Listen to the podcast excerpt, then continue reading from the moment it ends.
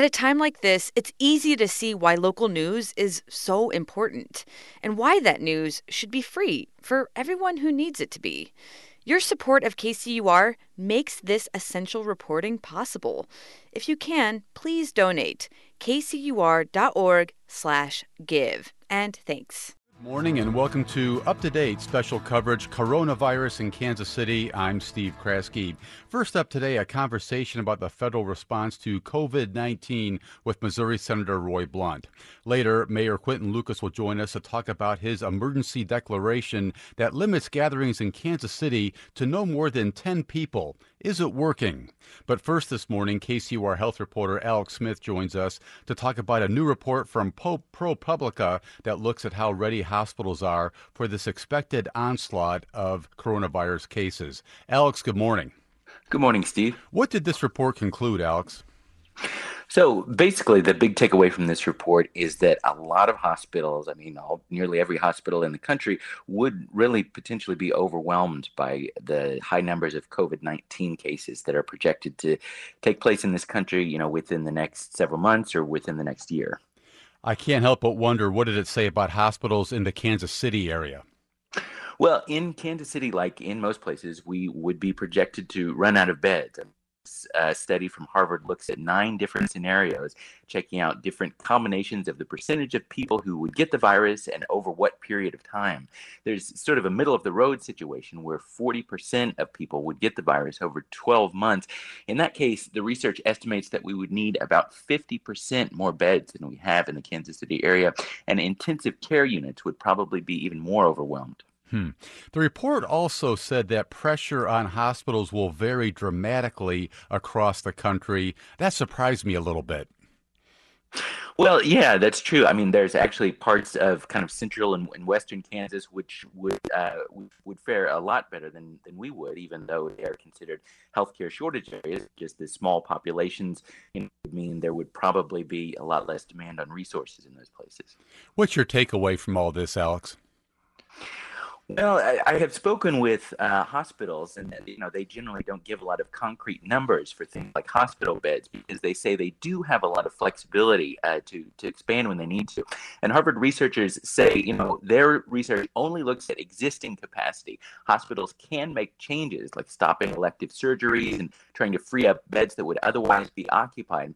But right now, I mean, there are still some situations where we can stay within the current number of beds. I mean, if we can keep the infections low, down to like 20% of people in Kansas City, and stretch that out over at least 12 months, we could still be okay. But right now, the only way we can do that is if people are really taking social distancing seriously. That's KCUR health reporter Alex Smith. Alex, thanks very much. Thank you, Steve.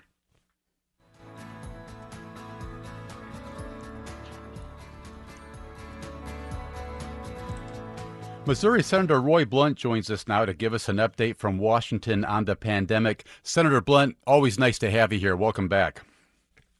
Hey, Steve, always nice to talk to you. I'm glad to be with you for a few minutes today.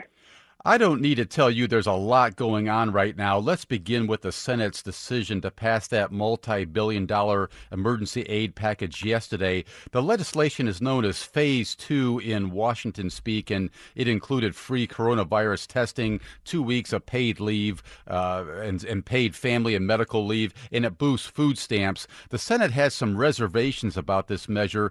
What were they, and what was your own position on it? Well, I, I think the reservations were to just be sure we had something here that was reasonable and that worked. The original delivery system from the House would not have worked. This was where you'd get tax credits, uh, and of course, you get tax credits at the end of the year. Uh, that clearly doesn't solve uh, the problem for uh, a employer of fewer than 500 people. Everything from a you know 10 person restaurant to a 500 person whatever uh, but to to say we're going to solve this at the when you file your taxes next year would not have been a solution. I think we came up with a pretty good solution here, and uh, you know our our challenge right now is we need to make a lot of decisions, but we need to make them in a hurry, and we need to do the best we can, arriving at the right decision, understanding that the worst thing to do would be to not decide. So we've basically had two bills now. One was the original $8 billion bill that really focused mostly on the healthcare delivery system, trying to accelerate uh, eventually having a, uh, a, a uh, something that would be uh, a for the virus that would actually be a cure, mm-hmm. uh, and uh, then the treatment areas and getting supplies to uh, state and local communities and all those sorts of things. And then the bill yesterday, about a hundred billion dollars, mostly focused on keeping people on the payroll that they're already on for a couple of weeks of either self quarantined uh, time away or time away because your business essentially has been quarantined. Somebody has said your restaurant is going to close, your right, uh, your your, uh, your baseball park is going to close, whatever is going to close is going to close,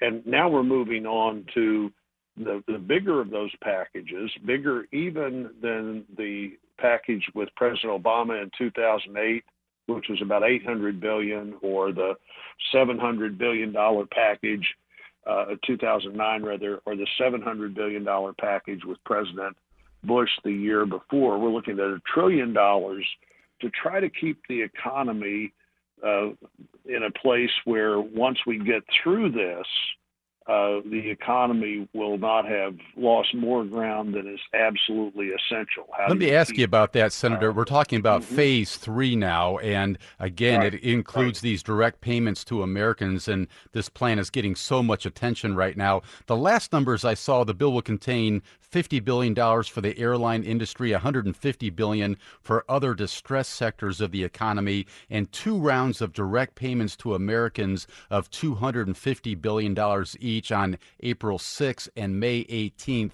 Are those numbers still holding, or are they are they shifting here as, as negotiations continue?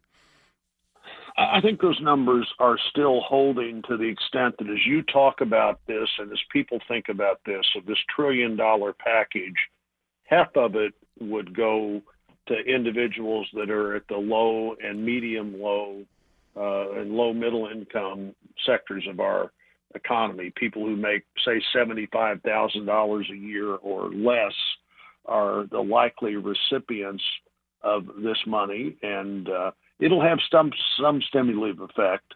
I've never been a big advocate of the idea that just giving people money actually stimulates the economy, but this is a case where just giving people money actually helps them get through a crisis that they had no realistic way to prepare for, to make their payment, to do whatever they need to do to continue to keep themselves and if they have a family their right. family together and so half of the trillion dollars would go that way we don't want to get into a discussion here well you only want to help big businesses at the top be sure they're still solid when this is over. We want all job providers to be solid when this is over, but half of the money designed to go to the individuals we just talked about. And, and, and Senator, as you know, roughly that we talked about. Senator Schumer uh, this morning is saying that th- this is not enough money directly to Americans. Uh, do you see any uh, wiggle room to provide even more money going forward? Well, one one thing that is totally predictable here is that no matter how much money you come up with, some people will say it's not enough. What we've got to do is let the process of of democracy and and legislating work here, so mm-hmm. that we reach a conclusion that a majority of us can be for that the president will sign. So, um, you know, is is is he mean a percentage? It's not not enough, or if uh, you know, is is half of all the money we're going to spend going directly to low income American families and low middle income American families? Is right. it that half of what we're going to spend is not enough, or what would actually make this all right? And how do you eventually uh, deal with that as uh, as a ongoing load on your economy? Another thing to remember here too, Steve, is unlike 2008, where the economy had uh, in 2008 and 9 a, a significant systemic problem. We haven't had that problem. Mm-hmm. So part of what we're doing on the other side of this is not trying to give businesses money, but trying to figure out a way that we can help them have the liquidity they need at a time when their expenses still go on, but their income has stopped. Uh, and, uh, uh, you know, these businesses a month ago were generally incredibly solid. Mm-hmm. So, how do you loan them money that they'll be able to pay back? And that's the other half of this is almost all a discussion of how do you loan small and bigger businesses money that they will pay back over time, as opposed to how do you just send money to the American individuals that may need it. And I think that's a pretty good balance of mm-hmm. going ahead and giving money to people who are going to be most likely stressed uh, by this in ways they wouldn't have otherwise. This is money that they don't give back. This is giving the people money and then creating a, a source of money that will be paid back for big business and small business that need to come out of this uh, whole and also need to do all they can to keep their employees continue to be employees with benefits as opposed to people that get laid off that may or may not ever go back to work. Senator Roy Blunt is my guest. Uh, Senator, how satisfied are you with the congressional and the administration's response to this crisis? Is anything missing? Oh, I'm, I'm sure something's missing, but generally, I think uh, I should be, and you and you should be. People looking at this should be satisfied that while all of these have a clunky start, that uh, we've gotten to about the right place where state and local governments are being empowered to make make the decisions that they will better make.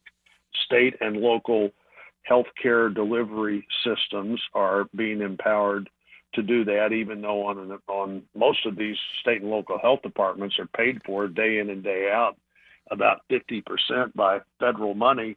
But the decisions are going to be made better in Missouri and Kansas by people in Missouri and Kansas than they are in Washington. I think uh, Mayor Lucas uh, is a better person to decide what happens in Kansas City in most cases, along with the council, than the uh, than anybody in Washington would be, and and uh, Governor Parson in our state is doing what he needs to do, and one of the things he's doing is leaving a lot up to to, to mayors and school boards and others to decide what needs to happen where they are. So I mm-hmm. I think we're in about the right place. Some things we're going to look at long term, supply chain and other things on have we become too dependent on other countries on component parts of our healthcare system. Uh, we're going to be looking at that, and we're going to be doing that in a bipartisan basis. I think a bill that Senator Durbin and I, along with Senator Alexander and Murray, have will be part of of the bill we pass next week that will start a quick view of our medical uh, supply chain from pharmaceuticals to medical devices to just the protective equipment we need in the healthcare delivery system. I was going to ask you about that, Senator. What are your con- what are your concerns about America's medical supply chain that that caused you to sponsor this bill? Well, I think you know, we've the, the supply chain has has uh, dramatically globalized on all fronts in the last two decades. Generally, that's a good thing. Being economically competitive, putting the most efficient set of parts together is normally a good thing. Uh, but when you've got China, for instance, saying we're going to stop sending these these uh, component pharmaceutical parts out of our country, or when you you realize that too much of our protective equipment comes from one place, I think we need to understand that better, and in all likelihood, assure that we're uh, more diverse in our options. One of those diverse options, obviously, make it ourselves, which is what the president's always for. Mm-hmm. Uh, and another is to be sure that we have multiple places to go so that we haven't uh, become dependent. Uh, and it's not just Stephen. We we're going to ask first that the uh, the National Science Foundation look at this first and quickly from a healthcare perspective. Mm-hmm Uh, but after that, also from a greater economic perspective, if you've got something that has 299 parts, uh, 300 parts, and you've got 299 of them, but the 300th one comes from somewhere else and you can't get it, suddenly you can't do what your enterprise is right. designed for you to be able to do. So this is a good time to think about that. Uh, but uh, you know, a couple of thoughts here. I was talking to a group earlier today. What what is share some good news? I said, well, there are two good things of good news that that I, I think we ought to be thinking about. One is uh, coronavirus 19, COVID 19, is almost totally unimpactful on children. Hmm, yes. Uh, you, unless there is a child that has a significant other problem already, and we know who those children are almost always. No child anywhere in the world has died as a result of this. And what's the other piece of uh, good uh, news, know, Senator? The other piece of good news is you know who you are. So if you're somebody who is not just older, older is not really the criteria here, but older with a with a compromised health situation anyway, you know that. And you should treat yourself that way. You should know that you you can't necessarily do what everybody else you go to church with does or what everybody else at work does and you, you know how to protect you know that you should take Senator, we may have lost you here. I want to thank uh, Missouri Senator Roy Blunt for taking some time with us today. Now joining us is Kansas City Mayor Quinton Lucas. Mayor, always good to have you. It's good to be with you, Steve. Know, you've indicated that you and other officials may make some last minute changes to the city budget aimed at providing relief to individuals and businesses hurt by the coronavirus. What's the latest on that package and what kind of aid are you looking at, Mayor?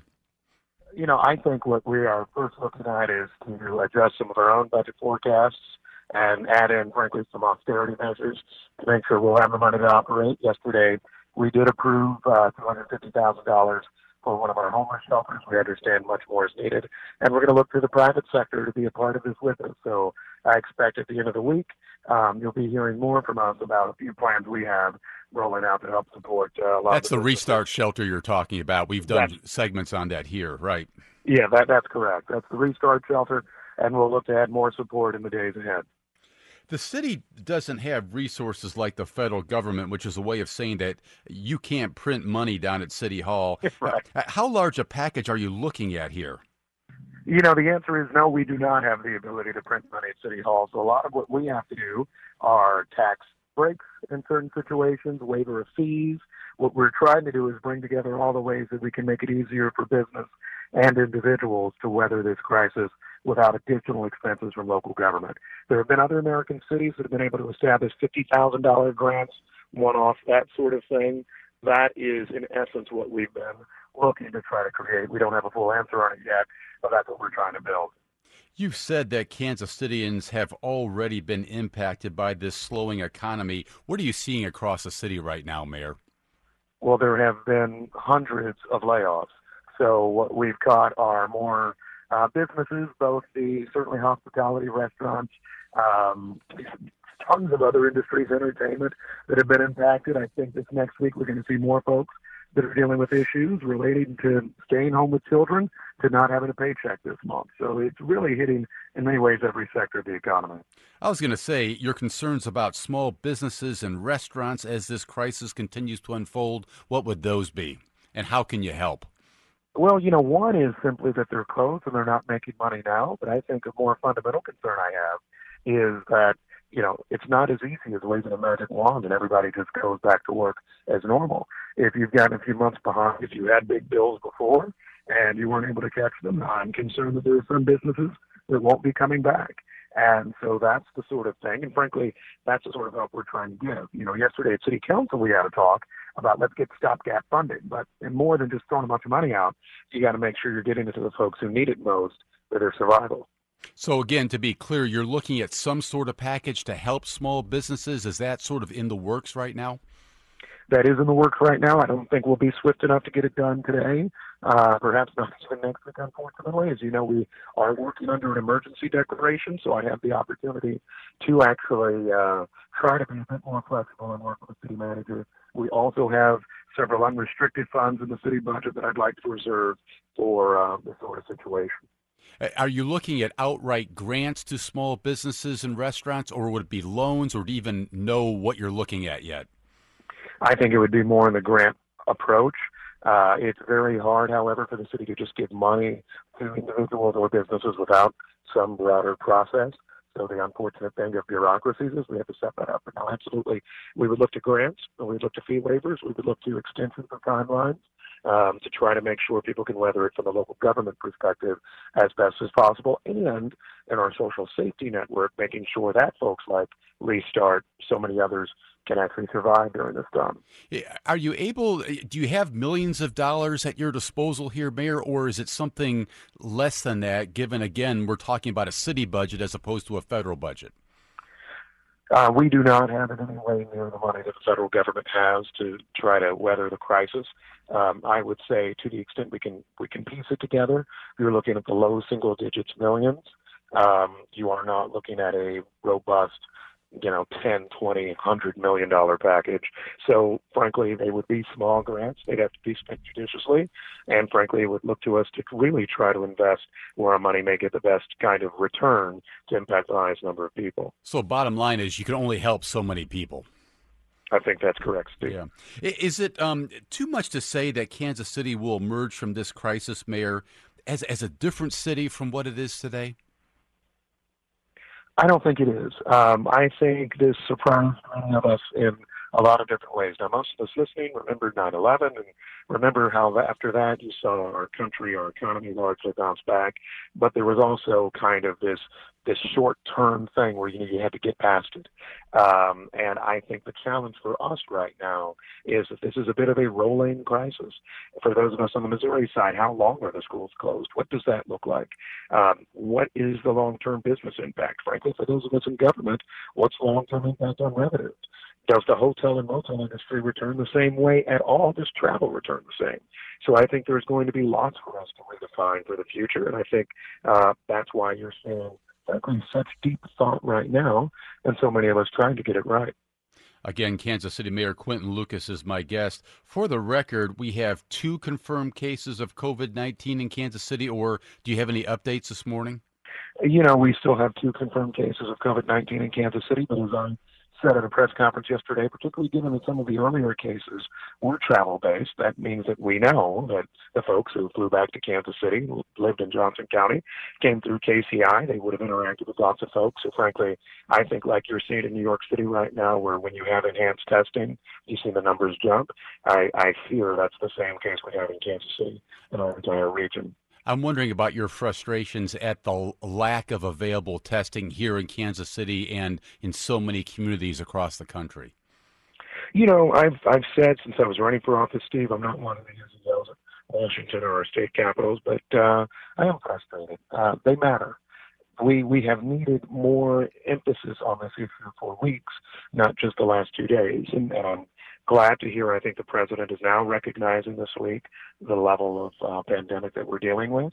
But um, I think it has had a negative impact on our ability to stem this crisis. Frankly, it's had a negative impact on people seeing the seriousness of this. I'm, I include myself in this.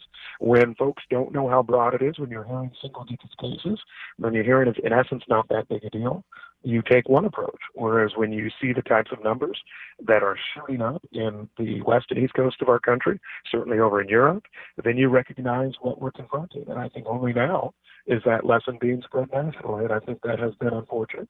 I think it's vital we get more testing soon. You know, you expressed frustration last weekend at the number of young people who were out in Westport uh, on a Saturday night. There's some frustration in Florida right now about young people congregating on beaches. I'm just wondering, uh, uh you know, do you have any sense is is that improved, or are you still uh, feeling some frustration that the message isn't getting out to all members of our community? You know, I'm not sure the message is getting out uh, yet, although I think we've certainly taken measures to address that. But I, am reminded of this in the in the book and the band played on by Randy Shilts about the early AIDS crisis. Right. There was the pressure to close the bathhouses, and initially there was a significant pushback um, in San Francisco and lots of other places. And part of that is that I think you have to make sure in any public health crisis you're explaining why, right? If people think you are just shutting things down, if there's no if there's no real rationale behind it, if there's not an emergency, if the president of the United States is saying there's not an emergency, then you know I, I'm not actually going to throw stones at a 20 year old who's saying this is the best spring break of my life. I think the issue for all of us in government, all of us in public life, frankly, is to share with them why it is so important.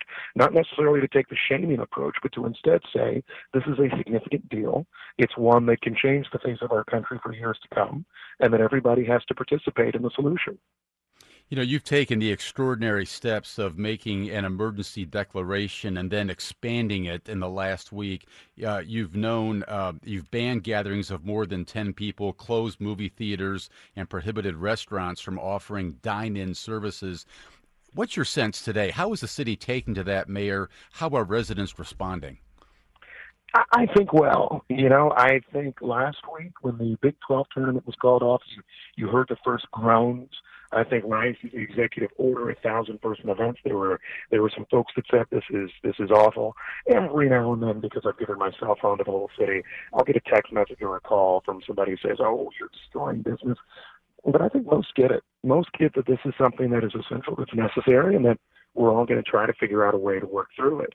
And I think the information is getting out there for folks. I was concerned because early last weekend, there were folks in different communities that I don't know if they listen to Up to Date or Central Standard. Mm-hmm. And so I'm not sure they were catching all of the, the needs. I think we've done a better job of getting that message more broadly. Um, folks are a little scared, but I think they understand why we're doing what we're doing, and that leads to better compliance. I'm just uh, putting myself in your shoes a little bit. You're making these decisions, I'm sure, very, very quickly. How difficult a call is it to declare and and to make an emergency declaration? It, it was very challenging because you know Kansas City, Missouri, was a little little bit out front. Um, I believe we declared an emergency certainly before either of our certainly before Missouri, but a few hours before Kansas. Um, and then when when we, my office, made the choice to close the schools in Kansas City, which functionally closed all the school districts in the Kansas City metro on the Missouri side. That was another one that uh, was very serious. Um, in times like this, you know, leadership from uh, our higher levels of government is helpful to the extent it's wanting then we realize there are important calls we have to make, and we try to do those as best as possible, knowing that there is a broad diversity in, in viewpoints, even among health professionals in our country. And uh, no, this has been a very challenging few days. Um, I'm lucky to have very good support. You know, today in City Council, we're talking about a budget. I know half my colleagues are quarantined. Half my colleagues hate the fact we're voting on it. The other half think it's essential that we actually do our job and pass the budget. And uh, you know, these are just some these are some challenging times for all of us, but we need to make sure government remains open and people know that they can come to the city um, for some support and guidance during this time. So, as the mayor of a major American city, what worries you the most today? What, what's keeping you up at night? Our poorer population. I think um, so far, the way that this virus has spread, it has largely um, impacted uh, folks that have been able to get, I think, quick emergency medical help, hospitals, et cetera. What I'm scared of is what if this impacts our homeless population disproportionately? What if this impacts our most at risk populations that at the time of any health crisis are largely underserved? Uh, I'm terrified of that, frankly, because I don't think we have a solution for that yet. Hmm. And I think if there was an outbreak at X or Y shelter tomorrow, if there was an outbreak in, in a homeless population in a camp or a community, um, I think those are folks already with largely weakened immune systems, and it could be very traumatic. And I think containing the spread would be equally challenging because of this. So many of our social services deliveries require us to be communal. We have soup kitchens, we have shelters. You go to places for it. When we lose those, we lose not just so much of our infrastructure to feed people and to house people and to clothe them, but to also take care of them if they're sick. KCUR's Lisa Rodriguez reported yesterday, Mayor, on a council committee meeting that was rife with technolo- technological issues. What happened there, and have you gotten that situation resolved? Well, I was exceedingly frustrated yesterday with um, the council meeting, and I think the um, the short answer is I've been told that it's all better. I'm going to go upstairs to City Hall and check it myself, um, and I think um, it reflects that everybody says you're ready for things, but we're not enough. And we're talking uh, about we connecting remotely with your council members. Uh, that's what we're talking about here. Yeah. That's correct. That's correct. The uh, state statutes require us to either meet in a public room in the open, right, as normal, um, or you can do it by video conference. The video conference system uh, was not working. It took about 40 to 50 minutes for it to get up to work. I think that is incredibly disappointing. I think the city, which has a $1.7 billion budget, should be better equipped to do it. And ultimately, the way we did it was that I just you know, put my cell phone on a conference call, and then myself and Councilwoman Katheryn Shields were in the room, and our colleagues are speaking up as time went on. We clearly need to do better. I expect much better today. Mayor, just a final thing. Several of your council members are under self quarantine. Have you thought about the possibility that you might need a self quarantine yourself at some point? You know, at this point, I have not um, considered that first because I have, did not really interact with any of those folks that had gone off to D.C um, and I respect their self quarantine choice right now. Um, and for the most part, I've been at City Hall for the last however many days in the mayor's office, um, trying to make sure we're handling this well. So I have not had the usual exposure to the public that a public official would have. It, you know, is in many ways regrettable, but at the same time understandable. And uh, so right now, I don't think that's essential, but I will always take the proper medical advice as we go on to make sure we're not putting anyone in, in City Hall or in our in our city at risk. Mayor, always appreciate your time. Sure appreciate it.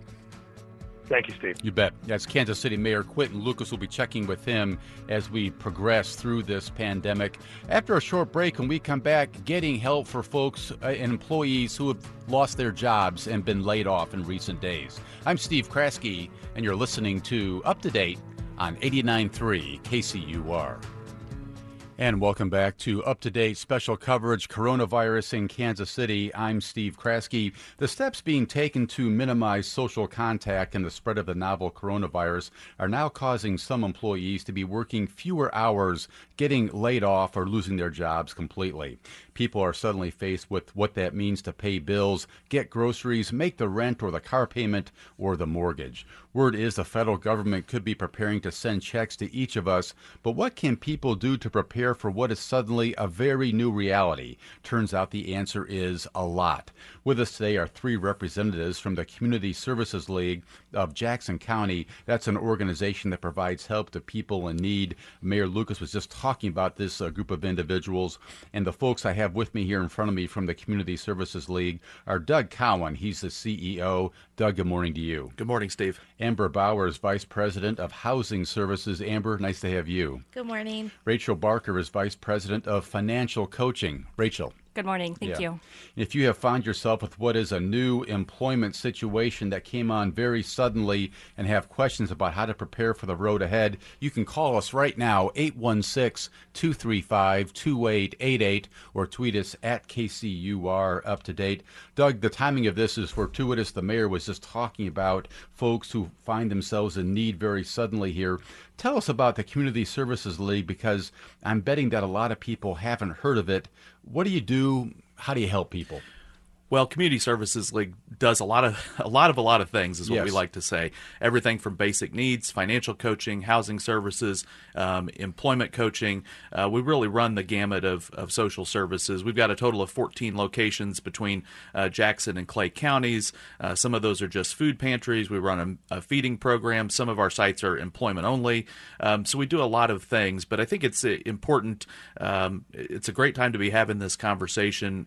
The good news that I would tell uh, the listeners is uh, Kansas City is well known for its social support systems, and and even though these are are uneasy times, I would tell folks not to panic. That there are good supports in place. We're thrilled to be here to talk about some of those that exist. I was going to say what you do is really hitting the sweet spot in terms of where a lot of Kansas Citians find themselves all of a sudden right now. Yeah. It, and we saw we saw as things started to get a little crazy around town we saw the, the, the run on grocery stores and those types of things. And, and there, was, there was a little bit of panic involved. And I would advise folks that we're seeing good good support from government level, good community support, very generous support from folks. There are going to be supports available. Um, the key thing is helping the folks to navigate them. Uh, but uh, while everybody's situation is different, I would say take a breath, there are people like CSL and other great organizations out there that can help you navigate the challenges that you're facing. Again, if our listeners need help and are wondering what might be available, our number 816-235-2888 or tweet us at KCUR up to date. Amber, we're going to be talking this morning about what folks should do if they get behind in their payments, either with a landlord or a car loan. There's a theme here, I think, that's going to emerge in our conversation that your organization emphasizes, which is to communicate early and often with the lender about your situation and what you can do. Tell us about that, because that's a really key point here.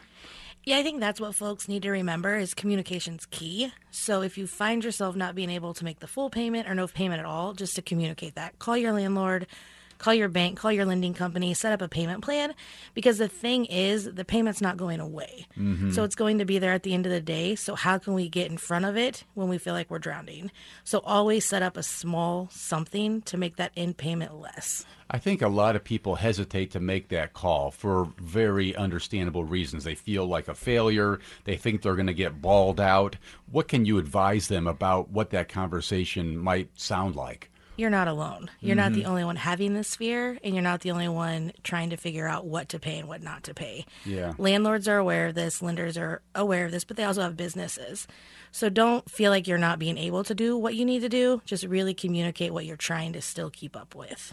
You know, Rachel, communicating is tougher as so many offices close. That means, you know, a lot of folks don't have a phone, they don't have a smartphone, they don't have the internet what can they do when the libraries are closed? What, do you, what are you guys advising? That's a really good question. Um, there are some good companies out there that are offering you know free internet, free Wi-Fi. Um, Xfinity they have um, started expanding their services to uh, free Wi-Fi, and for low-income families, they are now able to sign up for a free internet if they can access that at home. So I would say get in touch with those um, those companies. But again, the message that you guys are giving us today is that a lot of lenders will work with you if you reach out to them. And again, I, I think that might surprise some people. They think they've got to make the payment. Right, absolutely. And there's a lot of good communication coming out from banks and credit unions on what uh, their customers are supposed to be doing. So I encourage people to to search that information out, reach out. Like Amber said, you're not alone in this, and these banks, um, they do have plans for people. They simply do have to make that phone call. I'm repeating here, but be proactive. Be proactive. As Amber said, get out in front of this mm-hmm. thing. Don't wait on your situation. Absolutely. Right? Yeah. And Steve, I would add uh, yeah, real please, quick. Um, there's been a lot. We we tell folks that catching the things coming from the federal government, state government, county, local government is kind of like drinking from a fire hose. But we're trying to be out there and, and be a good source of information. And so it's important to note that in some of the legislation that has been passed, the, the president signed a bill, um, an order that no FHA, Federal Housing Administration, insured mortgages or FHA backed reverse mortgages can be clo- foreclosed upon until May 18th at the earliest. So and that's explain a, that in layman's language. What does that mean to people? Well, uh, you either have um, a lot of people have an FHA backed mortgage. Almost every reverse mortgage is backed by uh, the FHA. Um, and so, if, if you are one of those millions of Americans that have that, um, now the federal government has said that lender cannot legally foreclose uh, upon you. So I think it's important during these times too that folks, if they are able to access information, that they know their rights. And then additional action is being taken. So our, our the folks listening over on the Kansas side, uh, Governor Kelly has signed. Uh, I was just going to ask you about evictions, right? Yeah, and and so her order is that no no one in the state of Kansas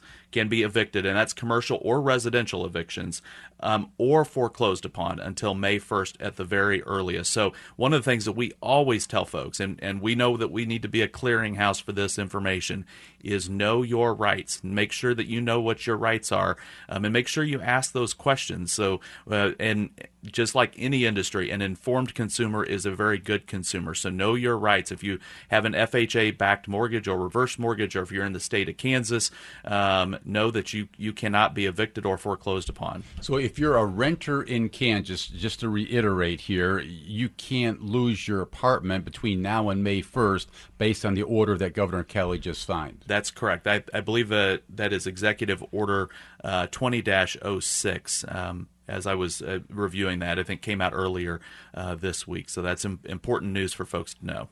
Rachel, I think a question uh, that might be for you here from Helen on Twitter. If you are not yet, but likely to be soon, I guess laid off, what should you do with the cash you do have? With the cash that you do have, you know, I think it goes back to looking at what your expenses are on a regular monthly payment um, because like amber said those bills aren't going to go away you know tomorrow and next month. And so to start planning out what you can do with the cash that you have now. What do you prioritize? What what bills should you pay first?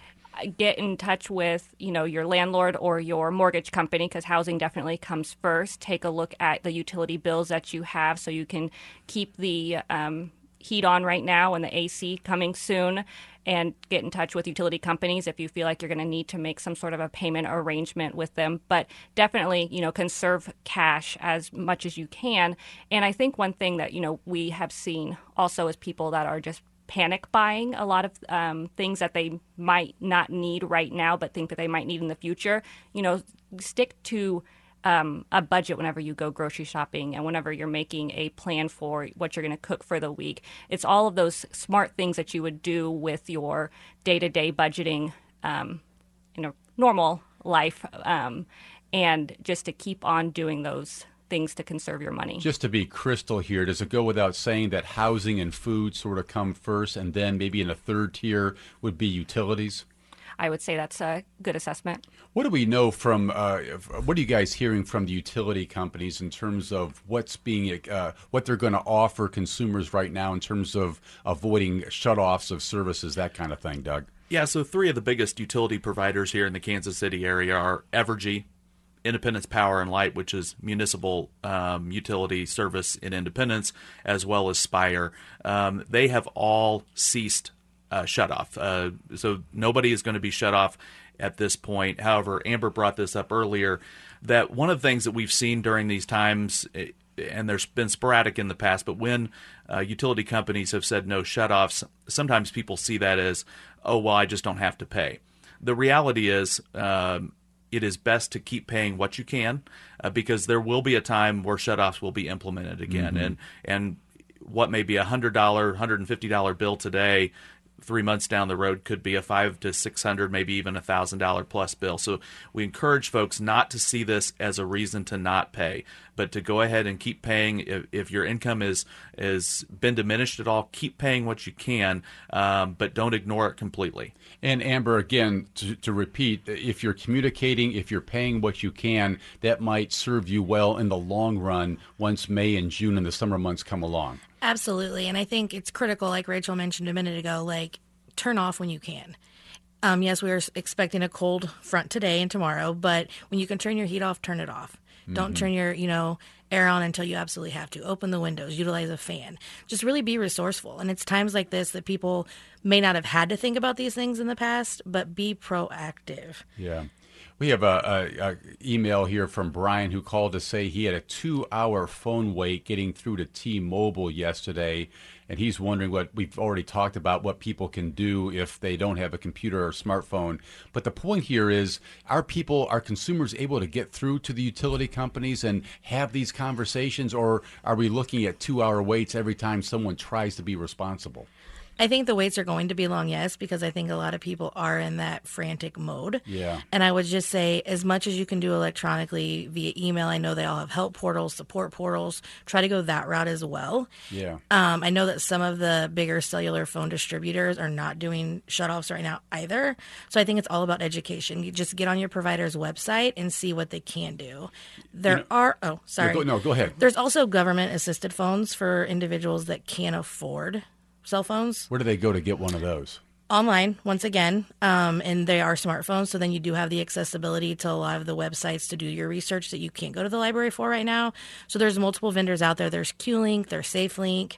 Um, so there's resources out there that some folks may not know are available that really do come in dire need right now Do you have information about that on the Community Services League website if people want to go find out information about free free phones? Yeah, and they and they can leave us an im- uh, they can use our Twitter hashtag uh, or Twitter handle, excuse me, at CSL Cares. We'll be happy to follow up with them uh, directly with additional information. But we do have a list of resources: uh, www.cslcares.org. Uh, we're also working on a specific uh, dedicated site right now that will help provide additional uh, guidance for folks. And and we would be remiss, of course, we are a, uh, pleased to be a United Way partner agency, and uh, I know folks around here hear this all the time, but it is a great place to start if you're if you're looking for assistance to call 211. That's all all you have to dial 211 and you'll be connected 24 hours a day uh, to a call center that's based here in the Kansas City area with wonderful fantastic uh, navigators that can help talk you through a situation. So it's a great resource we have in Kansas City. I was going to say we talked yesterday on the show about 211 as a place to go. We're talking today with Community Services League representatives. I'm just sitting here thinking uh, there's a lot of stuff for people to have to navigate here. This is all coming at people very, very quickly. Again, they can get help by coming to you folks and they can get help by going to 211, but it's a big bite of the apple right now for a lot of people. It is a, a word that I would put out. It this part of what we're going through right now as a community feels like it did 10, 12 years ago during the recession, and we know that there is a, a percentage of the population um, that is usually reliant or needs specific social supports to help help survive and we're we're glad that in Kansas City we have that strong social support network. What we're going to be seeing uh, we are seeing now and will be seeing in the future just like we did during the recession is a whole new cadre of folks that are going to be accessing supports. And so I would encourage folks that are listening that if you find yourself maybe you've never had to access a food pantry a housing counselor a financial coach an employment service whatever that might be I would encourage folks we see the best results when people are more proactive. Um, and and Steve, you mentioned it earlier that some people might feel ashamed, like I've done something wrong, I've got to reach out for help. If people reach out, there are things out there, and we can help make what could seem a challenging situation seem a little less challenging. The where things kind of go wrong is when folks it's sort of like going to the doctor if you don't if you avoid going uh, for months or years uh, things can get really bad. Sitting bad on the couch and watching TV, you're saying may not be the best option right now, is what you're saying. Yeah, because that situation that you're in, if it's challenging right now, it, in three, four weeks, three, four months, it could be really, really challenging. Let me go to some phone calls here at 816 235 2888 or tweet us at KCUR up to date. Kathleen from Midtown, good morning. Good morning. I just wanted to make a comment. In uh, 2008, I lost my job and my husband became paralyzed, paraplegic, and um, I struggled with my mortgage and I caught up, but I could never fully catch up. And I had over $6,000 of late fees, which I still have because I'm not going to pay them. Because you get behind on one and you pay the next month and they keep charging you that late fee every month because you can't catch all the way up. I just think that that kind of financial behavior should be outlawed. Are we seeing So, uh, any of these? I appreciate the phone call, Kathleen. Are we seeing any of these lenders sort of relax those late fees as we go into this this time of crisis, Rachel? Yes, I definitely have seen lots of different emails from banks and credit unions about what kind of late fees that they are waiving. Um, I just saw an email this morning about um, a mortgage lender that they are deferring mortgage payments for up to 120 days. Um, I believe it was car payments for up to 120 days, letting you um, overdraft your account with no fee. So I do feel like that there are some good things that are happening, and I imagine that good things are happening because that the 2008 financial crisis was so bad that there was mm-hmm. a lot of things that were put in place to protect um, consumers, especially um, mortgage holders. I can't help but note this morning that jobless claims across the country have jumped 70% in recent days. They've popped up a third here in the Kansas City area. And uh, Victoria on Twitter is writing us to ask Kansas unemployment is too busy to be reached. What do you recommend for filing? Well, I know that they have their online portal. Um, and and I don't know if there's a magic fix to that. Um, we we are going to see we are seeing systems stressed right now. Um, our local community-based supports are uh, feeling stressed. You, you, look at our school districts are stressed on how they are uh, getting uh, not only educational materials but also uh, food items to families in need. And, and you look at government systems like unemployment are going to be um, stressed, and and I know that doesn't make the situation better, uh, but folks are going to have to to be patient to help navigate the system. Um, but we always encourage folks to uh, be your best advocate, and if you're having a hard time advocating on your behalf. Um, get in touch with somebody. Call call your local um, organization that you've worked with in the past, or you can call an agency like Community Services League. We talked a lot about housing today, and and that's a an area where a lot of people don't necessarily know what their rights are. The law can be complicated, especially around uh, mortgage or eviction. Um, in Kansas City, we have a lot of HUD uh, HUD certified housing counseling agencies, of which Community Services League is one of those. Uh, people can go to HUD.gov hud.gov, and find a housing counselor. Or they can call us at Community Services League at 816 254 4100.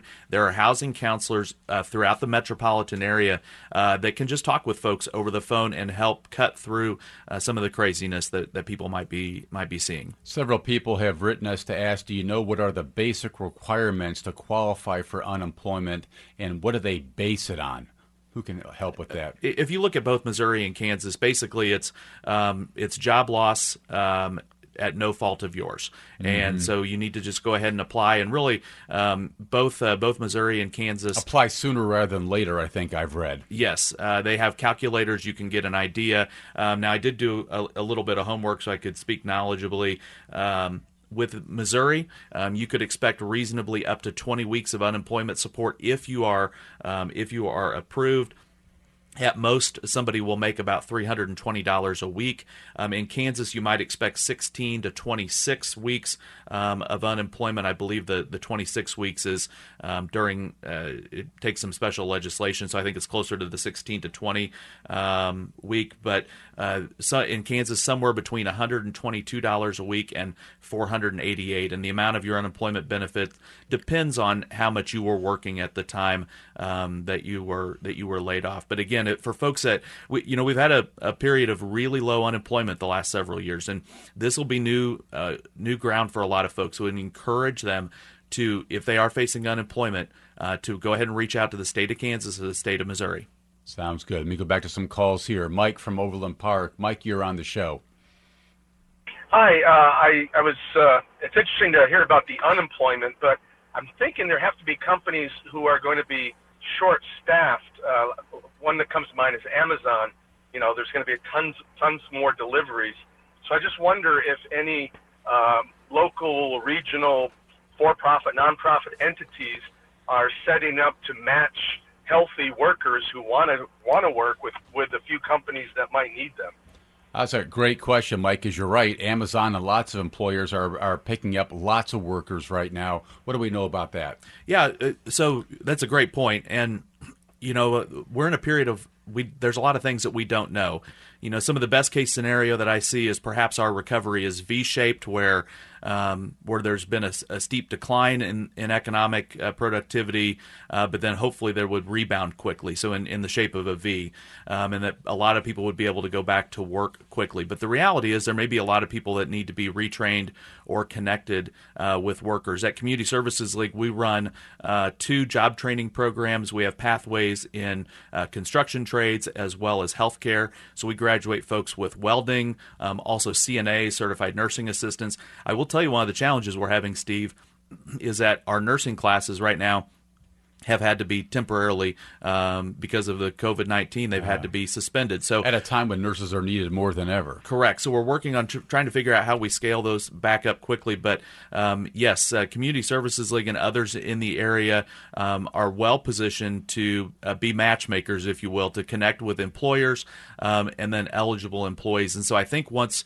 we get out of this um, several week period um, where we're essentially all hunkered down, that I'm I'm hopeful that we'll have a lot of opportunity this spring uh, to be connecting or reconnecting workers to um, employment opportunities in our area. You know, Rachel, we talked earlier about uh, foreclosures being put off in some cases, but the mortgage crisis of the early 2000s resulted in some new rules about when a lender can foreclose on a property to, to even to begin with there are steps that banks now have to take in, in an effort to uh, reduce the number of foreclosures. Tell us about that.